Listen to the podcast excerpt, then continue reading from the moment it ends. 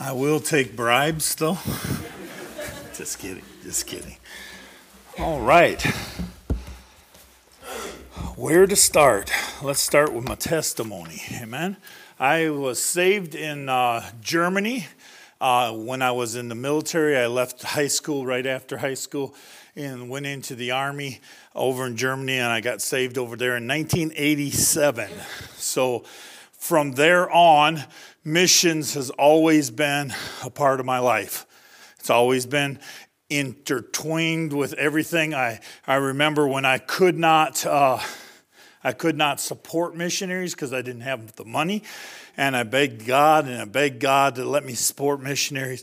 And He said, um, You need to be a little more concerned about your time instead of your treasure. And so I, I said, Okay, time give him my time. So I started cleaning the all the floors at the church. I started mopping all the floors, cleaning the toilets, doing everything that needed to be done around the church. So that's what I started doing, and uh, and then God let me give to missions. Amen. I, I give. I love to give to missions. It gives other people an opportunity. In 1990, God called me to preach. Um, after about three weeks of laying on my pastor's floor after after uh, after work every day for three weeks, trying to convince him he had the wrong person. Uh, I I said, Lord, I said I'm not I'm not a person that likes to get up in front of people. I said I failed my speech class in high school. I said this is not me. You got the wrong address. You got the wrong box. But uh, of course, the Lord always wins out, especially when He's the one doing the calling. So I surrendered uh, to my call. Uh, again, uh, some of the reason why I don't move quickly is because I want to make sure it's Him. Um, there's too, too many times in today's life where we're given uh, things that God that we say God wants us to do, and then a person gets 10, 12 years down their, their life and they found out that they spun their wheels and did nothing because they were following their flesh instead of the Holy Spirit. So just make sure. You don't, don't fault, we'll get to this man in a minute, don't fault Gideon too bad, amen? Uh, Gideon was just trying to make sure.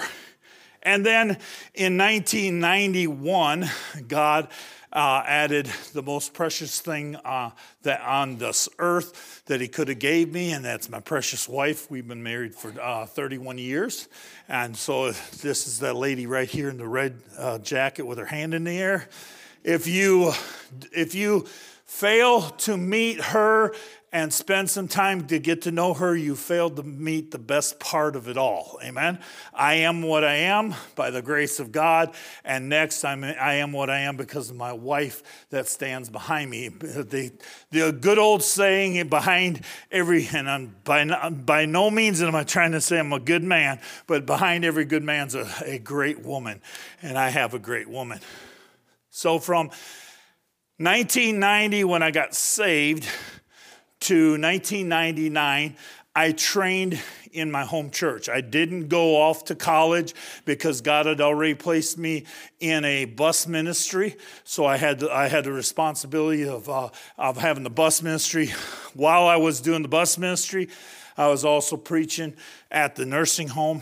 I was preaching at the county jail every Saturday night. We did street ministry. Um, I was bus director, bus captain, bus driver, bus runner. And then when I got all the kids back to the church, I was junior church preacher. I was super school, super uh, Sunday school superintendent. I was Sunday school teacher. I had during that time I had many hats, and I learned a lot of things. But one thing I learned is all of these ministries that God put me in he was preparing me for my future. I did not know it at the time, but He was preparing me for Scotland. You say, what, what in all of that training got you ready for Scotland? The one thing that got me ready for Scotland was the fact that most of these ministries that I talk about, you don't see a high yield, if you will.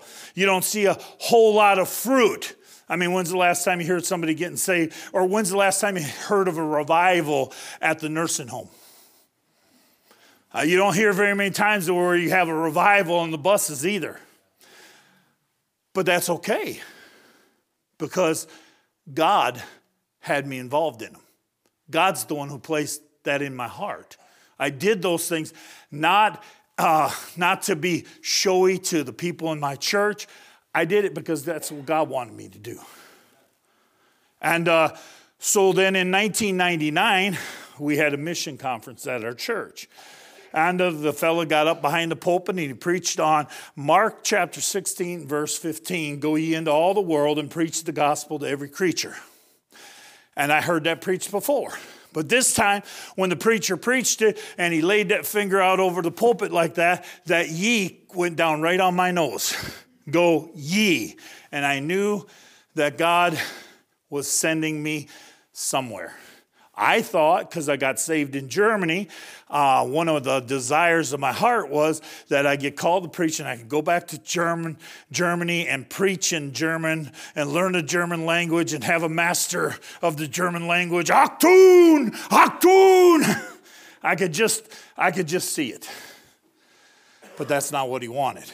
I didn't know for sure what he wanted at this point. In fact, fact of the matter is, being careful as I was, I never even surrendered that week. I wanted to make sure this was God and not me. Because when I graduated high school, we had 434 people in my graduating class, and I was deemed the most likely to not succeed. And so that followed me. You know, I'm not like, me, a missionary? No, God, really? And so uh, the following week, my father in law had a mission conference. And so I went to support my father in law's mission conference. And down there, the same preacher was preaching. And this time he preached out of the book of Acts, and he preached the first night on the Macedonian call come over and help us.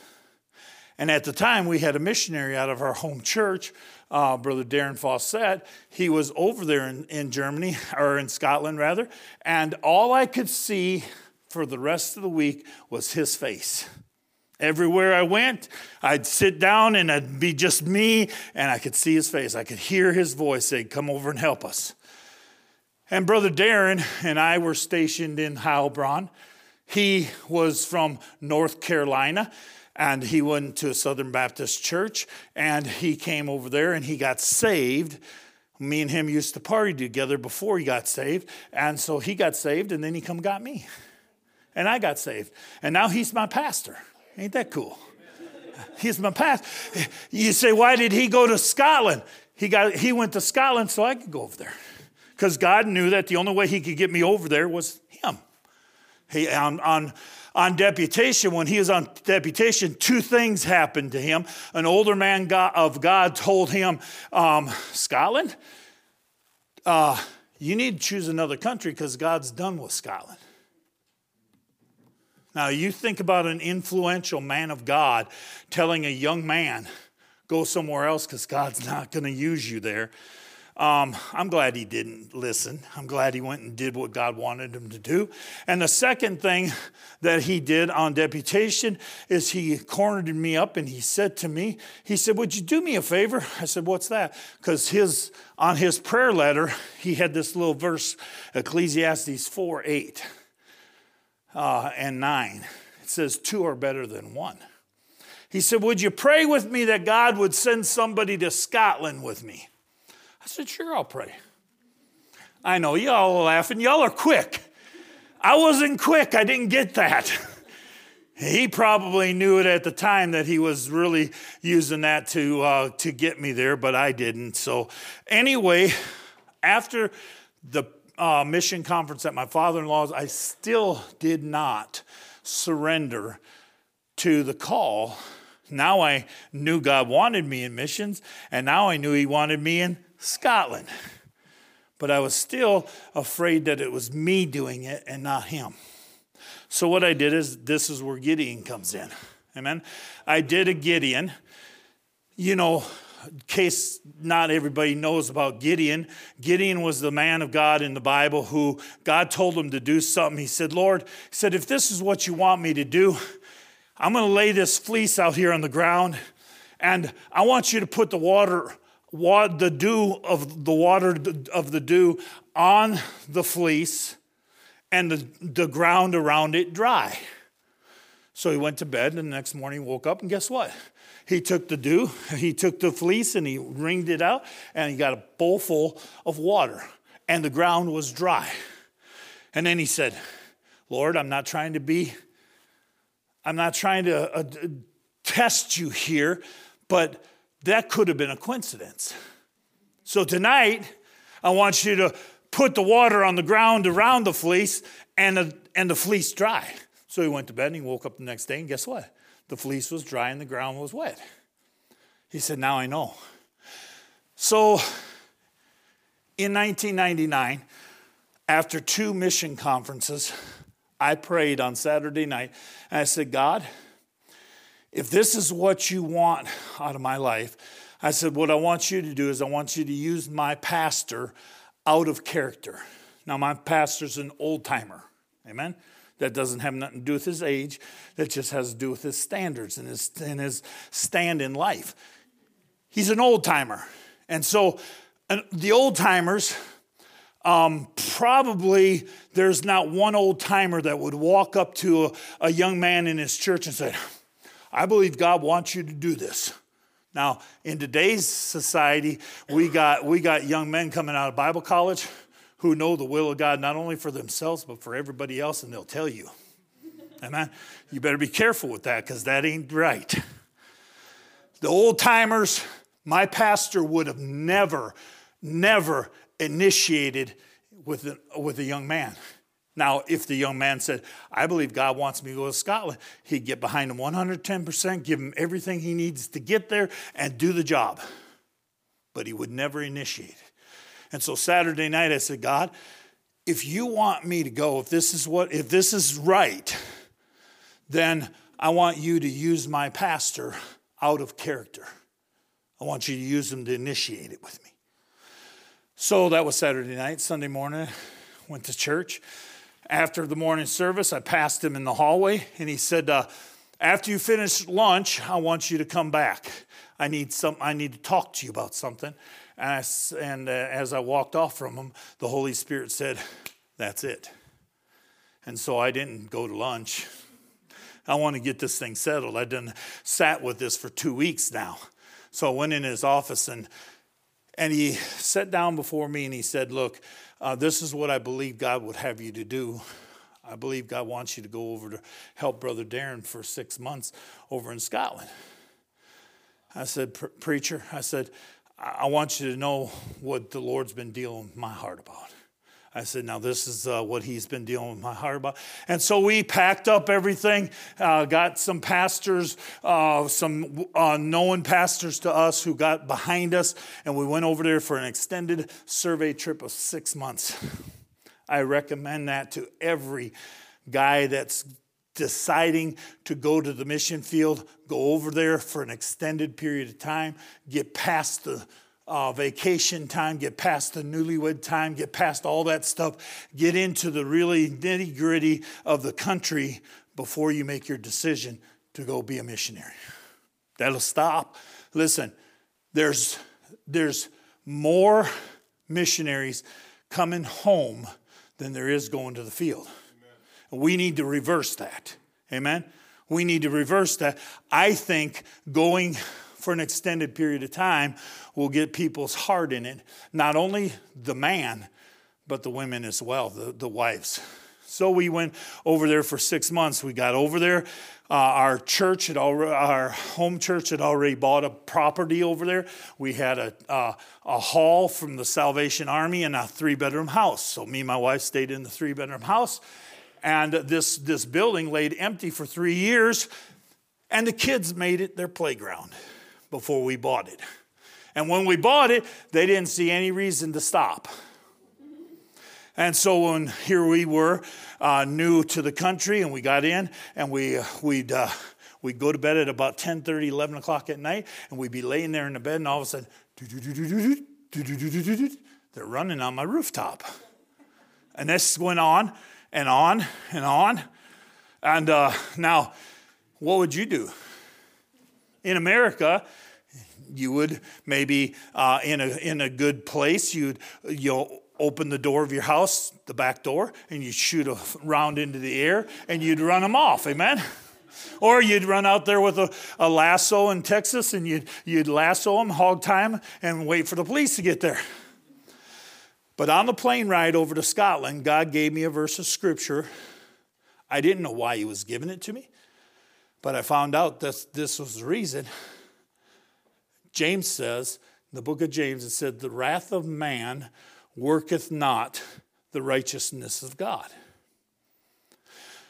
So now I can't even get mad at him.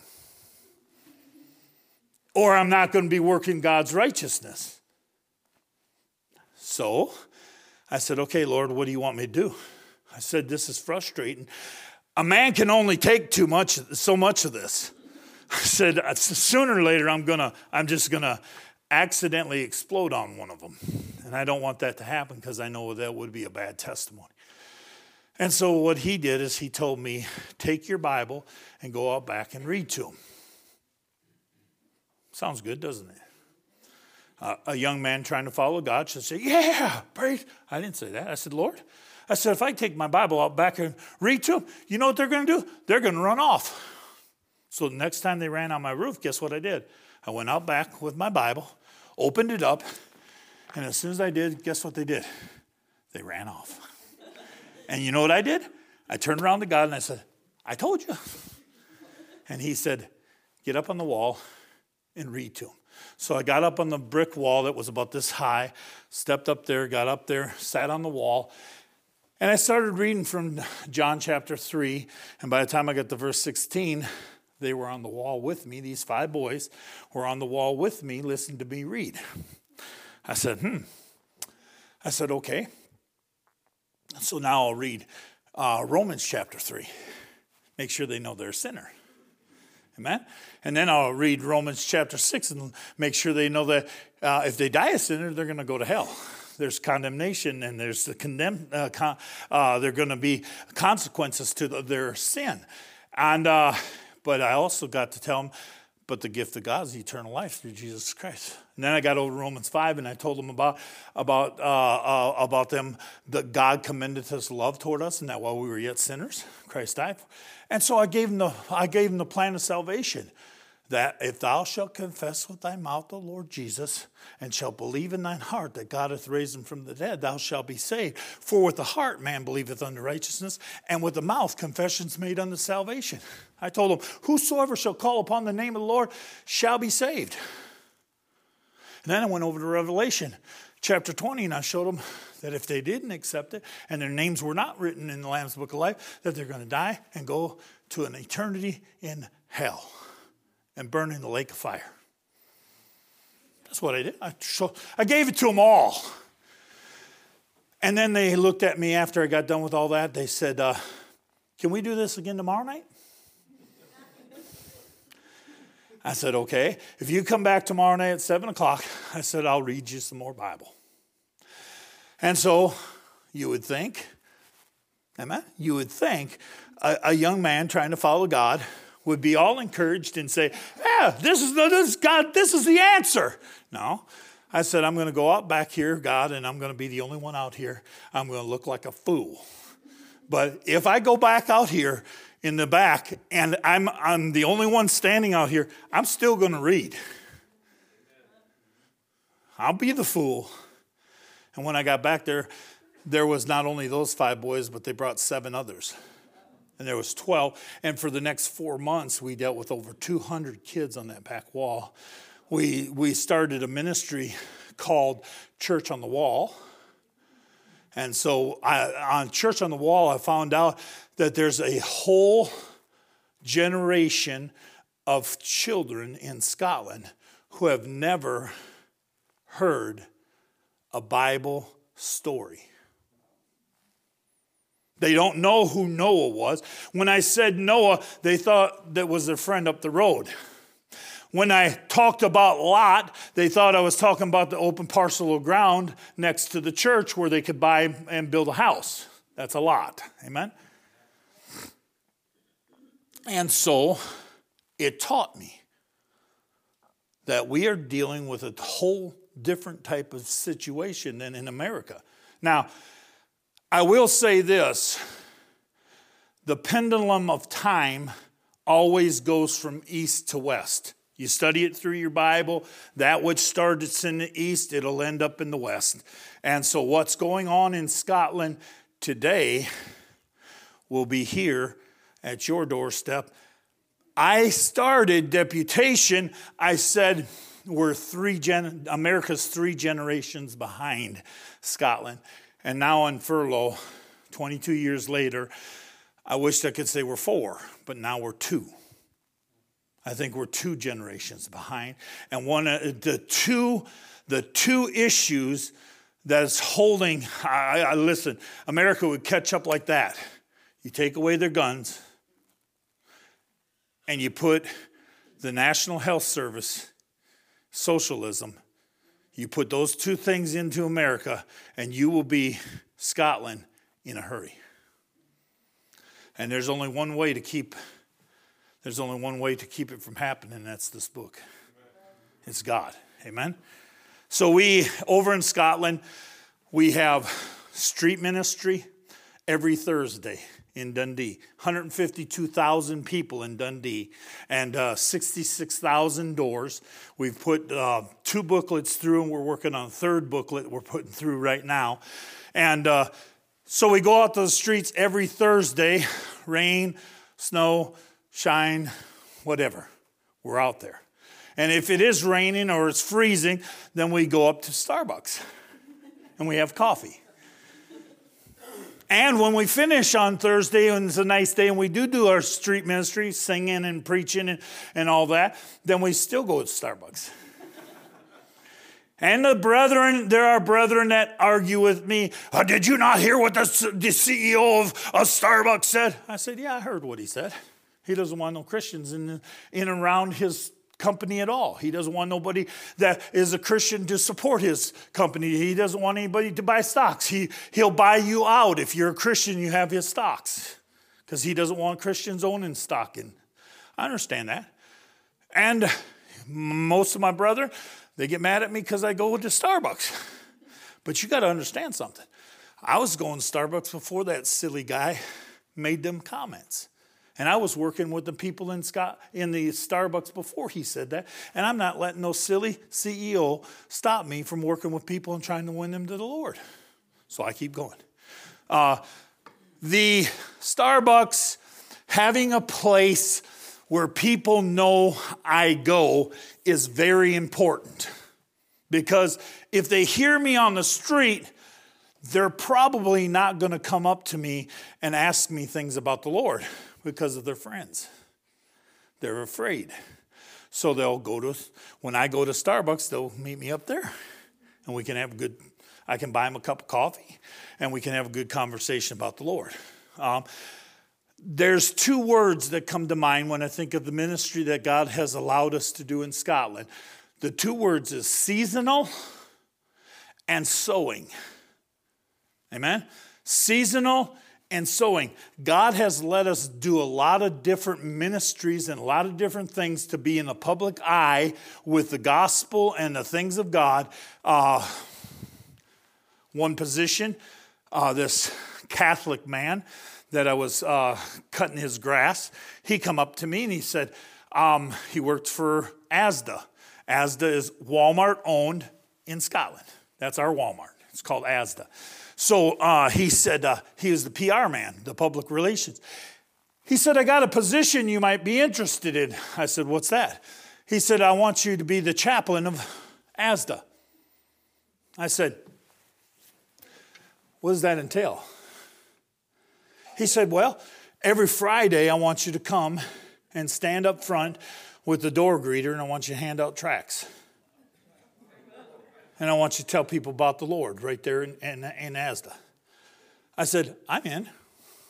for two years. God let me stand at the front every Friday for two hours and hand out gospel tracts. I had a little badge that said chaplain. Amen. Cool. From that, God let us take our, our electric piano inside Walmart, and we got to sing at Christmas time. And when we were singing at Christmas I said, singing Christmas carols great, but it's not complete. I said, is it all right if I read the Christmas story? They said, yeah. So, so now I get to read the Bible in there. And then that spread from the Walmart to another chain called Morrison's. And then we went into the malls and we went into the nursing homes and we were able to sing and, and give the gospel to them and sow, and sow the seed. We're not doing that anymore. Seasonal. God let us do it for a little while and then we're done. And He lets us do something else. When I was on deputation, they told me, You'll never have a radio broadcast in the UK. They just won't let you have a Christian radio broadcast in the UK. But they forgot to tell God that. Amen. I've been on the radio in Scotland for 12 years. We started out with one and a half hours every week. Then we went to three hours. And then we went back to one and a half. And then when COVID hit, I was one of the only presenters that had the sound system from my church and the capabilities to produce a recording. And I ended up, during COVID, I ended up with nine hours on the radio. And after I finished with COVID, we got all the restrictions gone. And I, I now I end up with four and a half hours. No, four hours every week on the radio. I have a radio broadcast on Tuesdays from 10 to 11.30 which would be 5 o'clock in the morning to 7.30 and on sunday mornings from 10 until 12.30 which is prime spot um, the, the, the projection is 60000 people i'm on the radio and so if your pastor was to go out here and try to get on the radio, it would cost him about 60 to $100 for 15 minutes on the radio. See what I got? You know how much I pay for it? Nothing. It's volunteer. I get to do all the preaching I want on the radio. Sometimes I don't do any preaching. You said that's a waste. No, I take the song and I, produce the salvation pathway, the Romans road. I take the whole idea of the Romans road and I start with them being the sinners. There's songs that t- talk about being sinners, amen. And then there's songs about being condemned, and then there's songs about the love of God. And I bring it all the way through, all the way through with song. You say, why you do that? because they'll accept it a little better. I do preaching. I'm not, I'm not saying that. We, we have every, every Sunday, 10 to 12.30, when I'm preaching and teaching Sunday school in my pulpit, Sunday school's going out, not that one, but the one I recorded, Sunday school's going out over the radio. When I'm preaching in my church, preaching's going on over the radio at, at 11 o'clock. Amen. When we have a time of worship, it's going out over the, uh, over the internet and the radios. It's really worldwide because you can listen to it on, on the internet. So, um, we uh, do in 2005, I came back on furlough back to Michigan. And while I was in Michigan, God dealt with my heart about doing tent meetings. I'd never done a tent meeting in my life. Let, let me go one step further. I'd never been in a tent meeting in my life. I didn't even know what a tent meeting was. But here God was talking to me in 2005 up north during the wintertime about doing tent meetings. I said, hmm, that's interesting. So I went back to Scotland. When I got back to Scotland, I, uh, I got on the, the internet and I and started looking into renting a tent. It cost $800, nope, excuse me, 800 pounds, which is about $950 at the time, for one week. I called my pastor. I said, Well, I said, uh, we'll start saving money, and when I get there, we'll have one. I said, But that's going to be the only one we have. I said, Because I can't afford 950 for one week.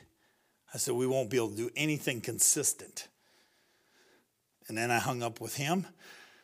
And then the Holy Spirit whispered to me, Why don't you look to buy one? So I got online and I looked into buying one, and I found out I could get a brand new 40 by 60 marquee tent for 534 pounds shipped to my door. Amen? All mine. I called my pastor back. I said, I can buy one for 534 pounds. And he said, You ain't bought it yet? I said, Problem with that is, Pastor, I said, I ain't even got 534 pounds. He said, Well, I'll tell you what we'll do. Two weeks from now, you take up an offering in your church. Two weeks from now, I'll take up an offering in my church and we'll buy a tent. And we did. And we've been, since 2005, we've been doing tent meetings. Every time we set up the tent, we get at least 20 visitors. Every time we set up the tent, it's worth it. Amen? The first year we set it up, we had to do like the Israelites set it up, take it down, set it up. Every day we had set it up. They wouldn't let us keep it up. Second year, we had set it up, take it down, set it up, take it down. And then finally, on third year, I went to, I wasn't even comfortable with leaving it up because I had to stay with my tent. I wasn't comfortable with sleeping in the in the in the park where there was a murder down in the bottom part of the part of part of the park. I didn't I wasn't comfortable with that at the beginning anyways.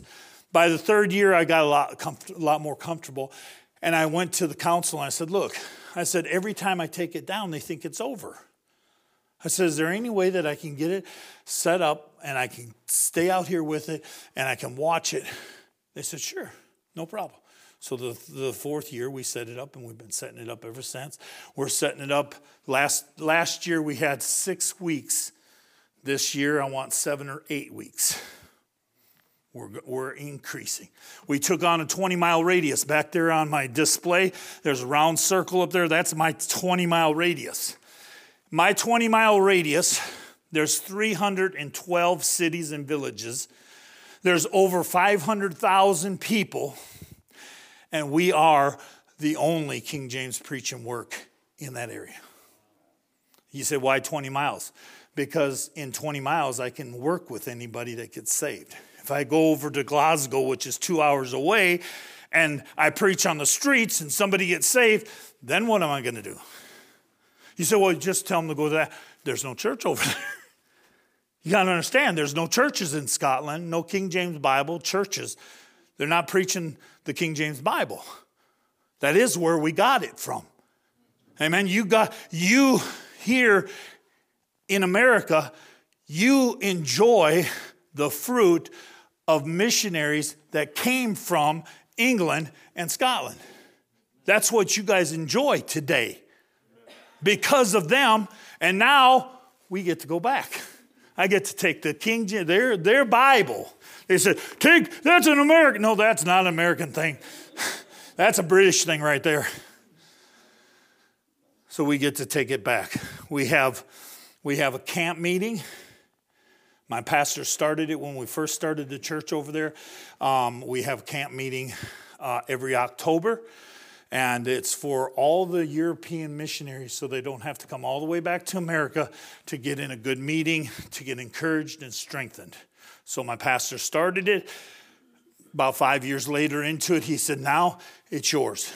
You can do what you want. You can cancel it. You can do away with it, whatever. We've kept going. So we're in our 22nd year of our camp meeting there and uh, had the biggest camp meeting this year that we had yet. So now I want to go into preaching. Amen.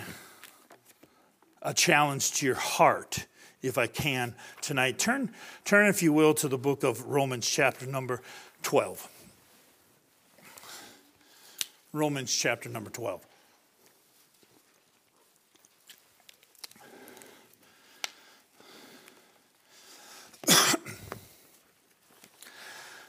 I've got three points, but I'm not going to go over all three of them because I feel like a, uh, um, God wanted me to present Scotland. Amen. Well, thank you. That's what we do in our church.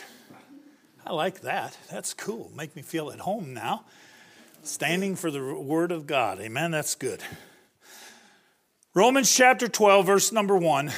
I beseech you, therefore, brethren, by the mercies of God that ye present your bodies a living sacrifice, holy, acceptable unto God, which is your reasonable service.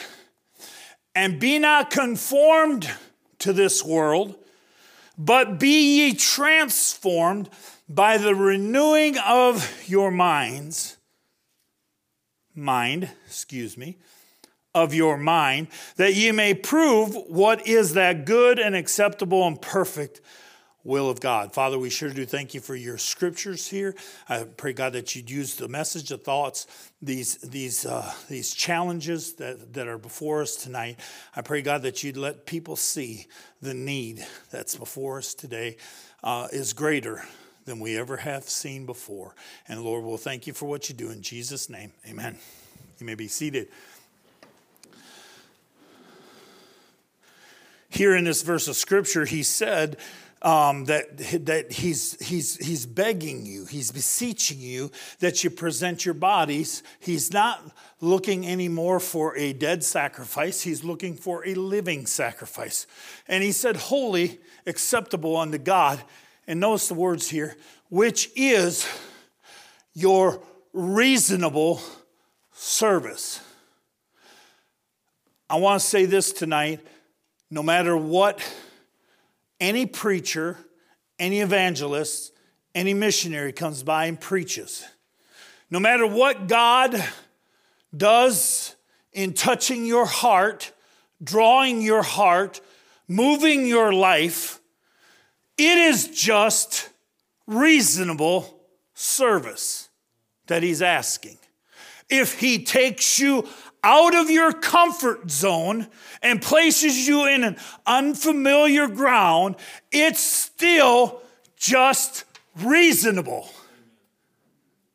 All he's done for you, all he's done for mankind, anything he could ask of you is just purely reasonable. If he asked you to come to Scotland, it's just reasonable. If he asked you to sit on that pew and stay on that pew and be a good church member for this pastor, it's just reasonable. Whatever he wants you to do, you say, you see, in that thought, there is no age limitations, young or old. We cannot listen to the lies. My first point is we need our minds renewed to the, to the lying of the enemy. The enemy's going to lie to us. The world, the flesh, and the devil is just going to lie to us on every hand. We can't do this. It's too big. Uh, uh, uh, I've done enough. I give enough. That's the lie. He wants us to go on. He wants us to grow as his child. The second point, after the lying of the enemies, because I don't really want to get uh, bogged down there, I want to get into the second one and the third point. But the second point is the learning of the gospel. the learning of the gospel. You see, I question sometimes why are souls not being saved today like they were back in that book of Acts? I mean, we, I don't know what the book of Acts does to you, but when I read the book of Acts, my heart flames up. I get, I get on fire when I read the book of Acts. 3,000 getting saved, can you imagine that? And then the next day, 5,000, 8,000 within a couple of days people getting saved.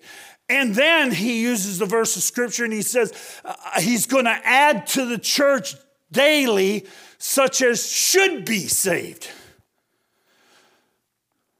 Can I ask you something? Why isn't that being done today?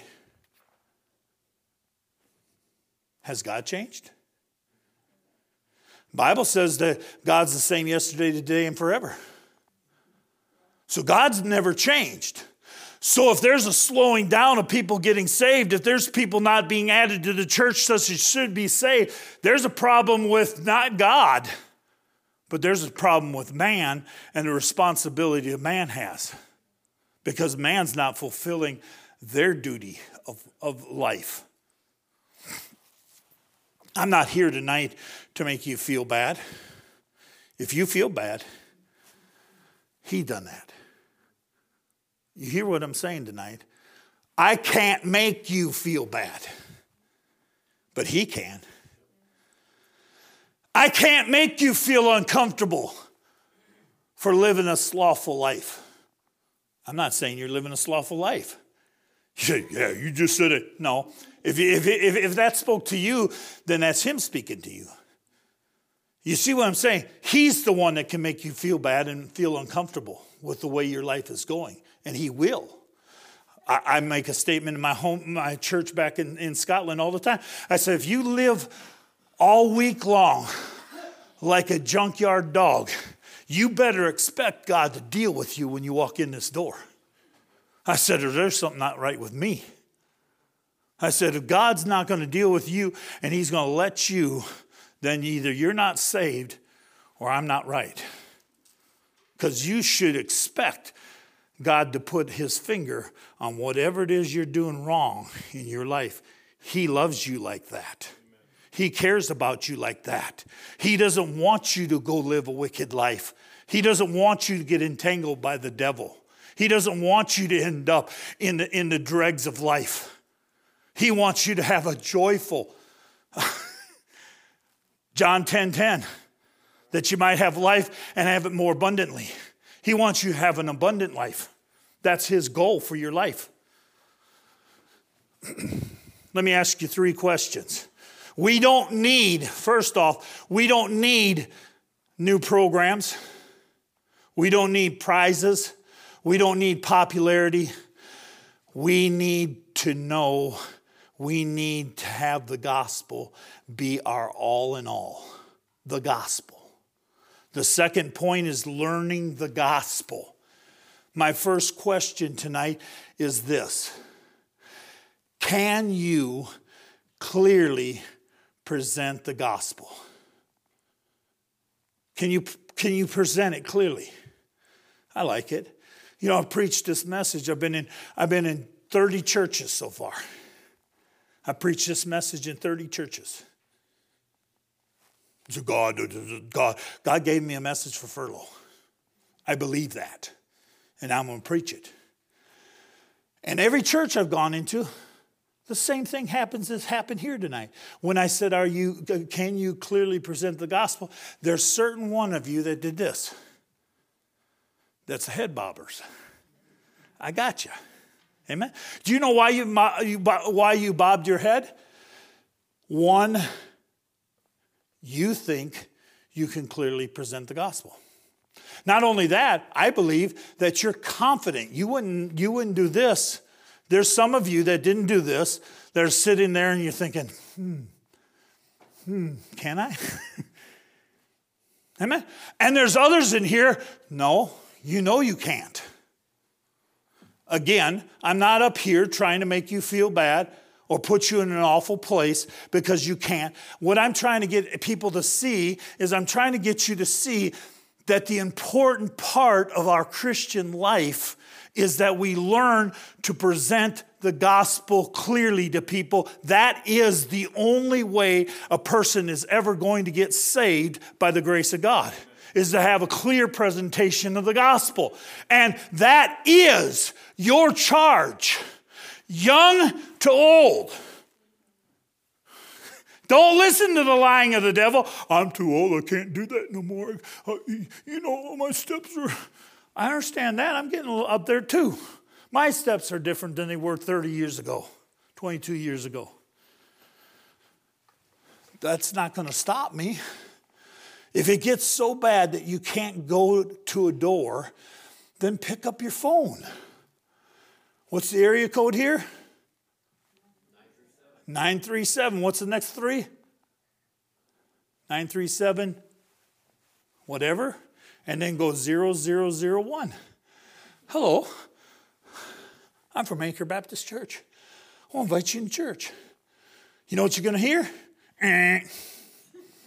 You might hear a hundred of them. But can I tell you what's going to make it worth it? That 101? When you say, uh, I'm from Anchor Baptist Church, I want to tell you about Jesus Christ. And they'll say, Please tell me, I need it. I need, I need to hear this. Listen to me. You pray and ask God to use you. Listen, God isn't in the business of letting his children just not do anything. He's interested in you learning to present the gospel. Now let's go back to the head bobbers. They're important to this church. You went, that means you can do it. Good. Now, all of you that didn't do this, and you are on the fence, can I, can't I? Or maybe you're not even on the fence. Maybe you're saying, no, I can't. Find one of these head bobbers and ask them to help you to learn how to present the gospel. I will say, this is Van Voltenberg theology. I will say the most important thing as a child of God that you will ever do as a child of God. First thing is, is that you become a child of God. But after you're a child of God, the most important thing that you'll ever do is learn to present the gospel of the Lord Jesus Christ. That is, that is your duty. That is what you need to, you need to learn how. We can do that by learning the Romans road. We can learn that by carrying a track with us and learn how to use that track. Don't use it as a, as a, as a uh, substitute, use it as a tool like it was made for. And then, once you learn, now we're going to go back to the head bobbers, right? The second question is can you persuade with the gospel? Can you take a sinner who's wobbling on the fence? Can you convince him that heaven is wonderful and hell is awful? Can you tell them the love of God is the greatest thing that's ever happened? And that the sins of this world will take you down. They'll They'll keep you far, they'll keep you longer than you want to stay. They'll cost you more than you want to pay. And listen, they'll just destroy your life. Can you do that with the gospel? Uh, uh in, the, in the gospels, when Jesus was speaking to his servants about filling the house up, they went out and did exactly what he said. And then he came back and he said, Lord, there's yet room. He didn't say, okay, now just sit down, it'll be all right. Can I say something? Look around tonight. Look around. Look at that empty hole back there. There's yet room. There's still room for people on the pew. This is what Jesus said go out in the highways and hedges and compel them to come in.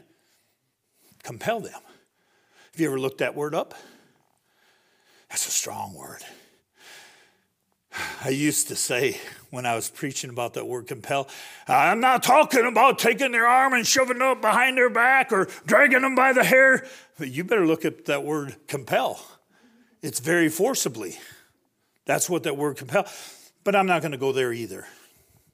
I want to give you I want to give you a practical definition of the word compel. Okay? A practical definition, one that I learned on the, on, on the job, amen? doing what God wanted me to do in the bus ministry. Compel means to take away their every excuse. Take away their every excuse. I was on bus visitation on Saturday. I went to this man's door. He said, I'd come to church. He said, but I don't have a pair of dress trousers. I don't have a dress shirt. And I don't have a tie. I said, okay. I said, What's your waist size? I said, What's your inseam? I said, And what size neck you got? I went down to Walmart, bought him a pair of trousers, bought him a dress shirt, bought him a tie. I could have went home and got one of my hundred out of my, I bought him one, amen? I wanted to let him know that, I, that money's not the object here. Then I took it home and I had my wife wash it and dry it, iron it, and put it on a hanger. So why'd you do that? Because I know men. I'm not gonna wear that shirt. I gotta wash it first. It'd be a hindrance. So I washed it. I said, here's a shirt and a pair of trousers and a tie. And you know what he did? Sunday night he came to church. You know what happened Sunday night? He got saved. You know what I really wished I could tell you? I wished I had, I wished I could preach until midnight tonight. oh, please don't. I wished I could preach to midnight tonight, telling you all the stories about everybody that the Lord let me win like that. But the truth of the matter is, I only have one. But do you have one? I have one. My concern is that there's too many people in our churches today that have none. We need to learn to persuade. After you, after you learn how to clearly present it, and you do that, you that don't know how, right? You do that by getting with your pastor's wife. You girls, you boys, men, you get with your pastor. He'll teach you. I'll guarantee you, he'll, he'll let the roof in the nursery wait. Amen. He won't even finish the roof. If 10 men come to him tonight and say, I want to learn to present, clearly present the gospel, he'll take the time and teach you how to present the gospel. I believe that. I don't even know him. But I believe that about him. And then the third question tonight Are you effective with the gospel? Now, uh, this is a this is this is a very touchy ground, amen. We have a lot of things out there being taught. You say this prayer, and you're saved. It's called easy believism. I'm sorry, I don't believe that. No, let me take the first words off. I'm not sorry, I just don't believe it. Can a person say the prayer and be saved? Oh, yeah, I believe they can. But I'm not going to tell them they're saved, and neither should you. You don't have the right to tell somebody they're saved. I remember a missionary uh, to uh, um, Switzerland area.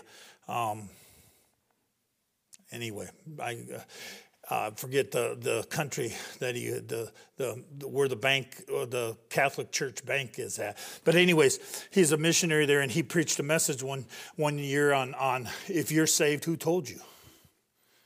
Did Mama tell you? Daddy tell you? Preacher tell you? The soul winner tell you? You better hope God told you. Because if God didn't tell you you're saved, you might need to get saved. So when I'm say be effective with the gospel, that's I'm not talking about easy believism and production-based Christianity. Okay? Production-based Christianity says if you don't produce, you're not right with God. Wrong. If you don't sow, you probably ain't right with God. Amen? So learn how to sow. Sow the seed. The seed is the word of God. Being effective. How do you know you're effective? Sometimes you won't. You just got to keep on going. You got to trust God to be effective. Um, Luke chapter 16, the rich man. When he died, another man died, the beggar, Lazarus. They died around the same time.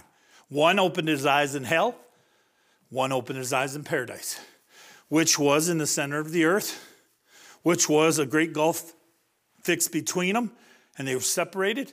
One side was hell, one side was paradise. In the paradise side was all the Old Testament saints who died trusting Christ, trusting God. So they went to paradise. Jesus died, he led the captivity captive. Amen?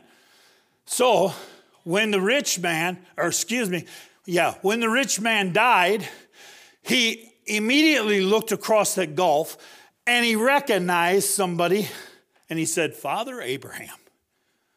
How did he know Abraham? Have you ever thought about that? I've got a lot of I've got a lot of hours in thinking about that. I come up with a conclusion. Again, Van Volberg theology, if you want. I believe it's because of Lazarus. I believe Lazarus taught him about Abraham to the point where he would recognize him. Over there on the other side, with Abraham and Lazarus, would have been Jeremiah, the weeping prophet, Isaiah, amen. Um, Elijah, he was a powerful man, wasn't he? He said, "Let it not pray, uh, let it not rain," and it didn't rain for three years and six months. And he said, "Let it rain," and what happened? It rained. At his word, it rained. Then came along his protege, right behind him, and he said, "I want a double portion of what he's got." So now he's going to be a double portion man. He's going to be double powerful. But let me show you something today, tonight. When Lazarus was looking for somebody to be sent to his five brothers, he chose the one that he had confidence in. And he said, Abraham, send Lazarus to my brothers.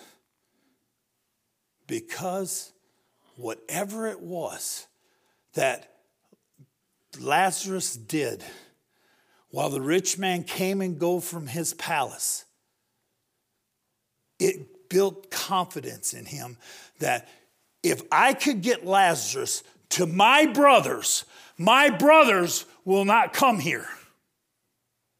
Can I ask you something tonight? Is there any lost people that have confidence in you? That's how you know whether you're effective or not. Do they have confidence? If they needed something from God, would they come to you? You see, I can't tell you the stories of hundreds got saved in Scotland. I wish I could, but it just ain't so. But I can tell you this there are hundreds dotted around Scotland who have made this statement to me. They said, You know what? That God thing, that's not for me. Get away. That God thing, that's not for me. And this is the next thing they said. But if that ever changes, we're coming to you, boys. About the third time I heard that, I said to the guy, I said, Why did you just say that? Why did you say, but if that if it changes, I'm coming to you, boys? He said, Because what you guys got's real, and what everybody else has got isn't. We've been effective in Scotland. I just haven't seen the salvation yet. I'm not worried. Some sow, some plant, excuse me, some plant, some water, but God giveth the increase. It's God that gives the increase, and I'm not even worried about it. That's His business. I'm not getting in His realm, and He wants me to stay in my realm. The last point of the message is the first one, the lying of our enemies. We need our minds renewed. We need re- our minds renewed about the learning of the gospel. And the third thing is we need our minds renewed about the longevity of sowing. The longevity of sowing. Turn quickly to the book of Acts, chapter 5. Three more, three, three more pages, three more scripture I want to turn to. I'm going to quote some other ones, but Acts chapter 5. Acts chapter 5 and verse number 42. Nope. Acts chapter 5. Yeah, Acts chapter 5, verse 42. I was looking in 4. Verse 42, this is what the Bible says. And daily in the temple and in every house they ceased not to teach and to preach Jesus Christ. Can I ask you something? What is this, this, this area where the church is? What's this called? This community? Riverside. Riverside. Has every house in Riverside had the teaching and preaching of Jesus?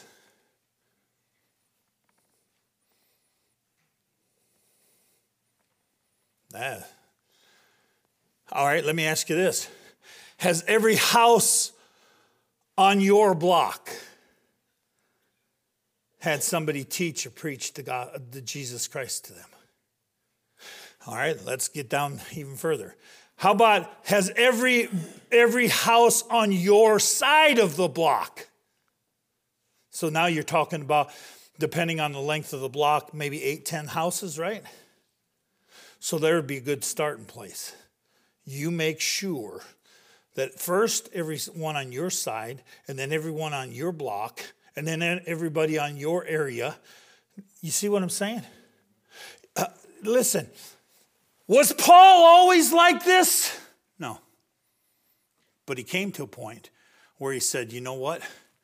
I'm going to make sure every house in Riverside I'm going to make sure every house on my block.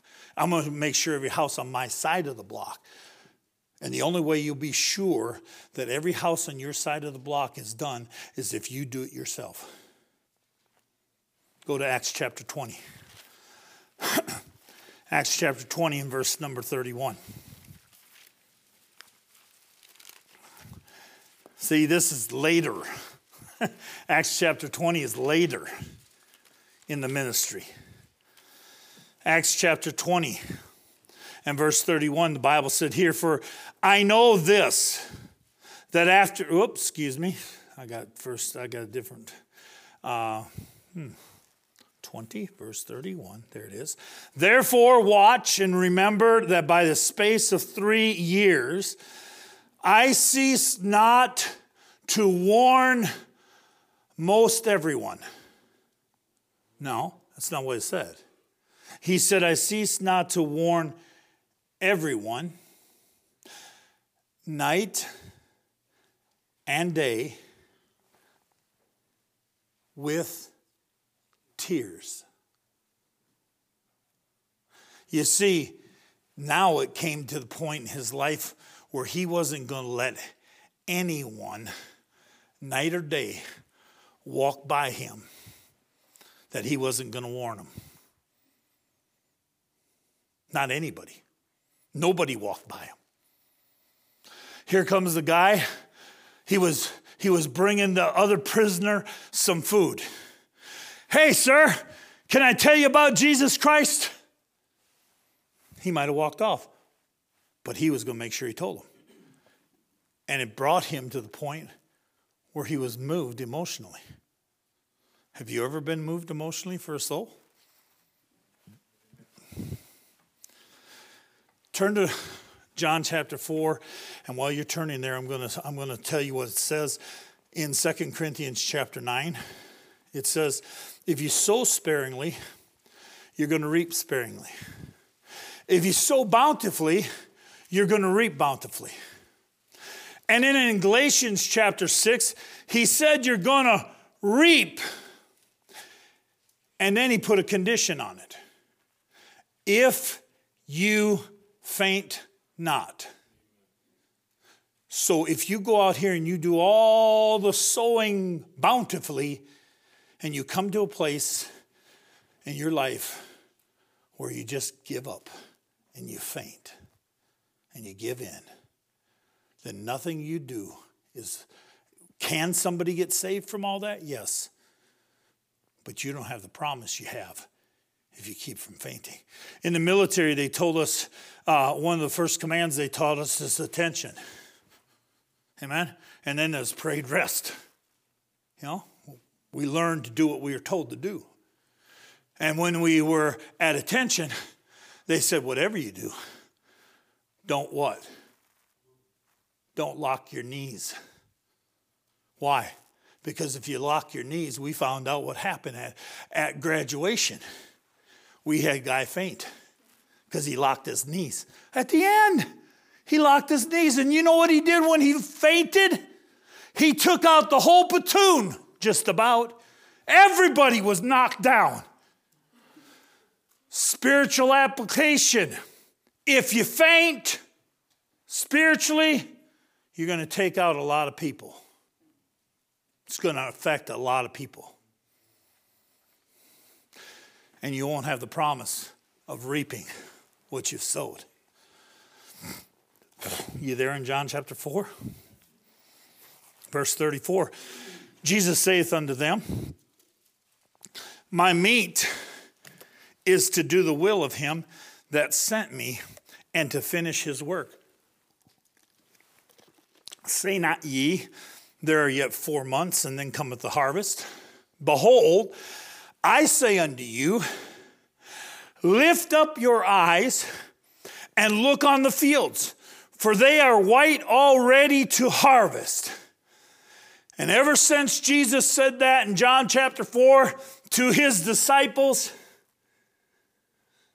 we have been given by the missionaries and pastors and evangelists that come by the church, we have been given the ideal that the fields are always white unto harvest.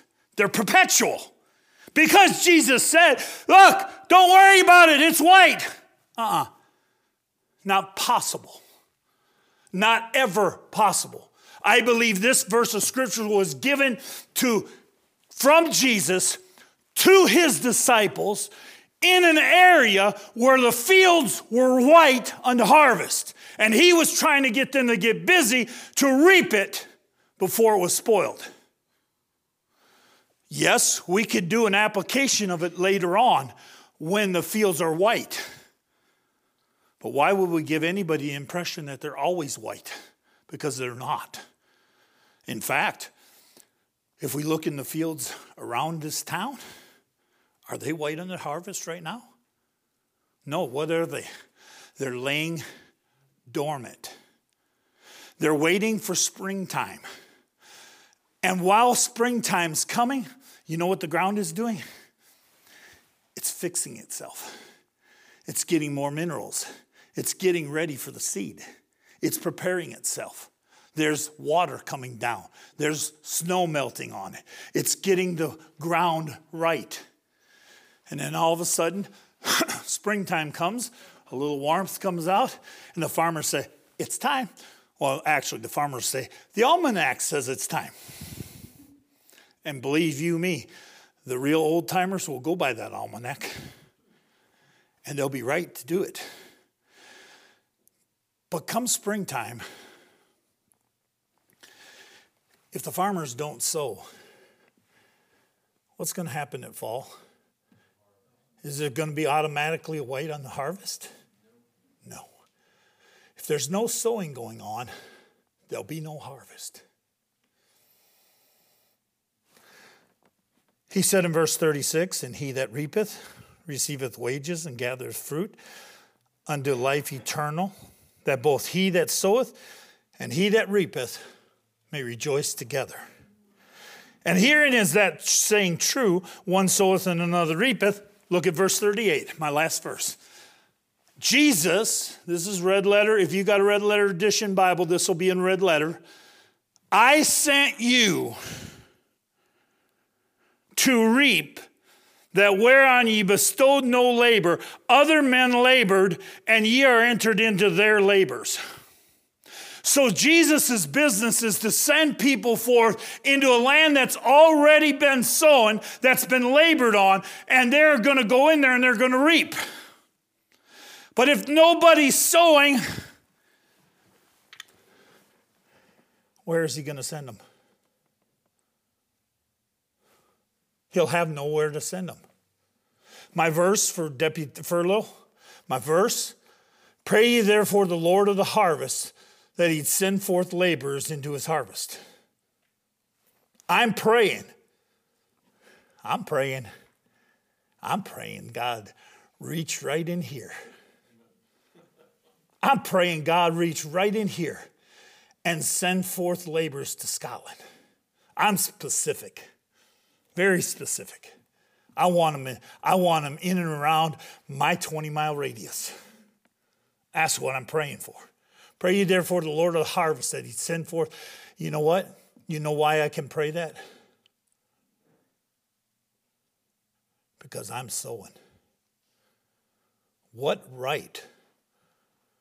What right does anyone who does not sow have to ask Him to send forth laborers into this harvest if they're not sowing? It's senseless. It's senseless. He'll have nowhere to send them. In my 20 mile radius, Wormit, Newport, Tayport, Carnoustie, half of Arbroath, half of Forfar, all already got to see the word of God. Faith cometh by hearing, and hearing by the word of God. We're preaching in tent meetings in these cities. We're preaching on the streets in these cities. We're trying to get the seed out. I want it to be when you get called to come to Scotland Amen. When God calls you, I want you to be able to come over there to a ground that's already been sowed. I don't want you to have to spend 22 years sowing an area that has never been sowed before. I want the ground already to have the seed in it. You know what my heart is on Thursday? Every Thursday when I go to the streets, you know what my heart is? Lord, is this the week? When I'm going to open my Bible and start to preach and they're going to fall down and get saved? Is this the day? Is this the day that you're going to turn their heart? Because He is the changer of hearts. He is the only one that can change a heart. I said, Is this the week? Is this the time you're going to? Every Thursday I go to the streets with that in my heart. And when it doesn't happen, I don't go away saying, oh, God, why not? No. You know what I do? I go away saying, maybe next week, God. Maybe next week we'll get them. Maybe next week you'll turn their heart. Maybe, maybe, and you know what? Maybe it won't happen at all while I'm there. Maybe Maybe I'll get to do what I asked God to let me do for the rest of my life sow the seed in Scotland. And then I'll go to heaven and I'll be looking over Hebrews chapter 12, that great cloud of witnesses. I'll be looking over heaven and I'll see a young man from Anchor Baptist Church who gave his heart. And I'll see God send him into a land where he bestowed no labor. And I'll be up in heaven and I'll be rejoicing with him. Because he said there'd be rejoicing in the presence of the angels. He didn't say the angels were going to be rejoicing. Who's going to be rejo- Who's in the presence of the angels? Jesus himself. God's there, God the Father. Listen, they're rejoicing, and I'll be rejoicing too. Because he said, the sower and the reaper will rejoice together. So, would you take on? Would you take on this area of Ohio? Would you become Ohio's sower? You say, I'm a girl. So what? You can hand out a tract too. You can knock a door too. You can invite everybody that you see. Can I tell you one last thing? God gave you something that's yours and it belongs to nobody else. It's yours. He gave you a testimony. If you're saved here tonight by the grace of God, He gave you a testimony. And it's personally your testimony. Nobody else has your testimony. He gave it to you so you can share it with others because He knows what He did for you, He can do for others. Preacher. Now I told y'all the other day that uh, that's what we need to get back into, exactly what he just said. Uh, Dayton, Ohio needs people on the streets. Uh, we passed out tracks all in this area. We need to do it again. The seed's out there in the rack. We got tons of it, and we can get tons of it. That's it. But you need people, you need laborers to go out there and just continue to do it. You may never see anything. Again, you may see something. It doesn't matter what you see. I was on a ship for one time, Scott, three years, nobody got saved. Got mad, got out of the Navy. 15 guys got saved off that ship after I got out. And you say, what was it? Well, the seed was sown. I got to watch them guys come to the Lord, but it took three years, uh, 24 hours a day, 365 days a year for three straight years, them watching me leave that ship.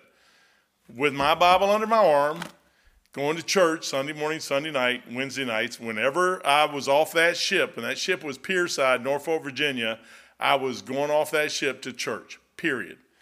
I started wearing suits. I, I told Missionary today, I started wearing suits not because you wear suits. Because, no, I, I was passing, I I'd leave the ship every day, Sunday morning, Sunday night, Wednesday night, dressed with just regular clothes on. And I'd go to the quarterdeck with my Bible under my arm. Petty Officer Elliott request permission to go ashore. Where are you going, Elliott? I'm like, can you not see this? Do you not know what this is? Uh, one night I left. I, I, mentioned the story today. One night I left, went on the way to church, past uh, Burlington Coat Factory, and the Holy Spirit said, Look, you idiot, go over and get three suits. I said, I don't like suits. You know, sometimes God will ask you to do something you don't like. I said, I don't like suits and I don't like ties. I wear them in the Navy because they force me to. He said, Go get yourself three suits. I don't want to go get three. I guess I had to get one for the Father, Son, and the Holy Ghost. I don't know. Uh, and they were all blue. Everything had to be blue, man. You couldn't get nothing but blue. I think they were all blue, anyways. But I can't even remember what they were. I just remember I got them, got the shirts, got the ties, everything else, because he wouldn't leave me alone. I went from one end of the mall to the next end of the mall, and by the time I got to the next red light, I had to pull in and go get those suits. And I mean, Lord can convince you real quick what you need to do. And I did exactly what he said to do. The next Sunday, I left the ship. Sunday morning, had my suit and tie on, walked to the quarterdeck with my Bible under my arm, just like I always did. Said, Officer Elliott, request permission to go ashore. They go, Where are you going, Elliott? Church? They watch everything you do. You know our problem is? Is we don't want to do it consistently. And if we don't get results, we don't want to do it consistently because we don't think that it doesn't matter whether you get results or not. Results aren't even the issue. The issue is, are you going to do the same thing day after day after day? I sit in Brother Jerry Siler's office one day, and he sit there, and me and him was talking. He called me pastor. He never had. And he said, Brother Elliott, and the phone rang. And he picked the phone up and blah, blah, blah, blah, blah, blah, blah, and he hung the phone up. He said, You know who that was? I said, No, sir, I don't know who that was. Who was that? He goes, That was a guy I dealt with 20 years ago, and he's calling me. He needs some help, and he wants me to help him. And I'm like, Oh, really? He goes, he goes, I'm going to tell you something right now. Here's an older preacher telling a younger preacher what to do. He goes, he said, What's wrong with every preacher in this town and anybody he knows? He said, They'll go somewhere, they won't see any results, they'll get up and move somewhere else. He said, Go somewhere and just sit there for 20 years so that when they need you, like you just said tonight, yes, they'll know right where you're at. Yes, sir. I tell, I, so I asked him, I said, Should I start a church? He goes, Yeah, you need to start a church. So I started the church. I talked to him recently. He goes, I just wish you'd have started it further away. good, good man. He's a good man. Uh, you know what? I watch that old guy, and he doesn't have a Bible education. Uh, we tell he'll tell you what he has, uh, and he'll sit there. But uh, I was talking to him the other day, and he goes, "Mike, I don't do what I do for money." He goes, "I never did it for money. I never did it. I did it because I want to serve Jesus Christ. The key is the servant." And some of you, we need to get back into that. The, the seed is right out there, uh, tons of it. You say, well, when we run out of these, hey, there's, there's houses after houses after houses out here, but you know what you're going to do? You're going to sacrifice some time. And that's getting ready to happen because I'm going to I'm to be done with that room shortly. And when I do, then I'm going to get back in. I'm, gonna, I'm not going to here to make you feel bad. I'm not going to try to, if you don't want to do it, that's fine. That's your choice. I'll do it by myself. I'll do it. I, I don't care. You know, he's exactly right. You get the tracks out. The reason these people are out here, they're just as cold as anybody else. We're just like Scotland. We're getting just like Scotland. But we can't quit. They need to be, somebody reached you. And after that, somebody, it's 828. Uh, we ain't going to have prayer tonight. Uh, we normally do.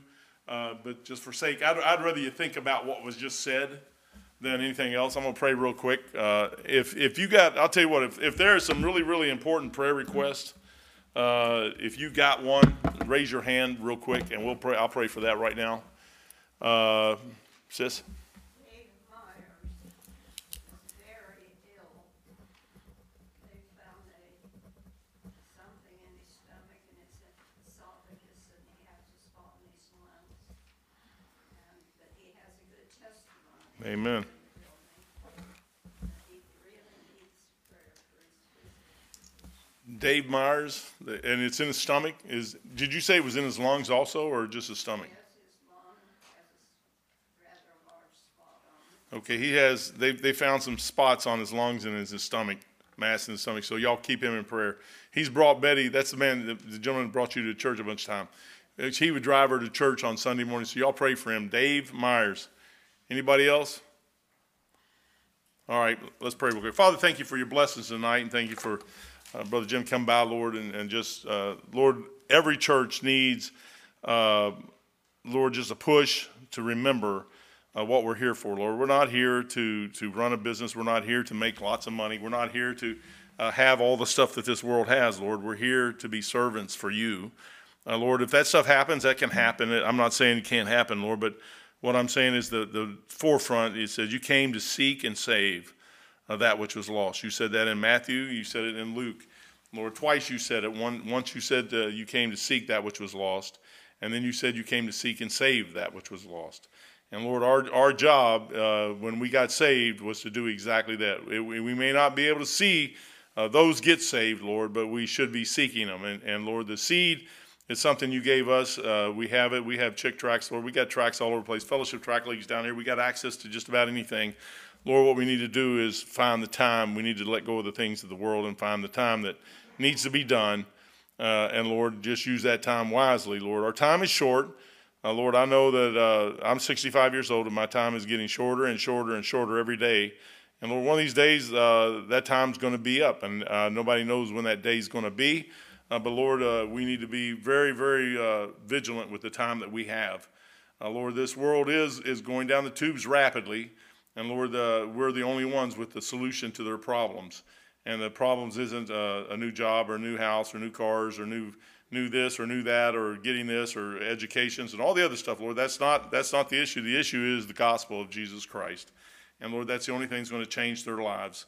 Uh, Lord, there's many things can be said about that, Lord, but uh, missionary after missionary, if it wasn't for the missionaries in Scotland, England coming over here, Lord, uh, we wouldn't have what we have today. And Lord, you've entrusted us with something now that we need to uh, take in our lives. I thank you for the ministries we do do, uh, but Lord, uh, that there's more that can be done. And Lord, I just pray that you touch our hearts to do it. Uh, Lord, uh, again, I do pray for uh, Dave Myers, Lord, that you touch his heart, touch his body. Lord, give those doctors wisdom about what to do. Uh, Lord, uh, I know there's uh, Paul and Dorcas down there. They're having issues, health issues. Brother Paul's having some issues, and uh, Miss Linda's having some issues, Lord, and uh, Linda Oaks. And I just pray George's getting up there in age two and trying to help. Tom Combs and Jill, Lord, I pray for them. Uh, Lord, that you just do a work there. Father, just so much stuff that uh, we need on a daily basis, and, and Lord, we just like we need you in our lives. That's exactly what we need. Uh, the hand of God needs to direct each and every one of us. No one can make anybody else do anything. Uh, Lord, only the Holy Spirit can convict a, a man or a woman to do what needs to be done. And Lord, I pray tonight, Lord, if somebody's heart was convicted by the message that was preached, Lord, that uh, you'd let that conviction seep in. And Lord, that they don't look at the preacher, Lord, but they look at you and say, Lord, just like Paul said, what would you have me to do? And Lord, make sure they know exactly what, what to do. Uh, Lord, uh, your will has always been very clear to me. I knew exactly what you always wanted me to do. That when you said do it, there wasn't a doubt in my mind. And Lord, if uh, you haven't said do it, just because somebody else says do it, it, it won't be done unless you tell me to do it. And Lord, once you tell me, it's, it's a, it's a no brainer to do it. Uh, Lord, I pray for each and every person in this room tonight, Lord, that you, you make your will clear to them. And Lord, sometimes your will is just to learn a little bit more than what they know. Uh, Father, I just pray that you'd show them. Again, thank you for letting us come to church tonight. Uh, I pray that you'd let uh, everybody sit here and talk to the missionary and his wife. And, and Lord, just uh, they were a blessing to us. Lord, help us to be a blessing to them. And Father, again, thank you for letting us come to church on a, on a Wednesday night, Father. And we'll praise you and honor you in Jesus' precious holy name. Amen. Amen, amen, amen.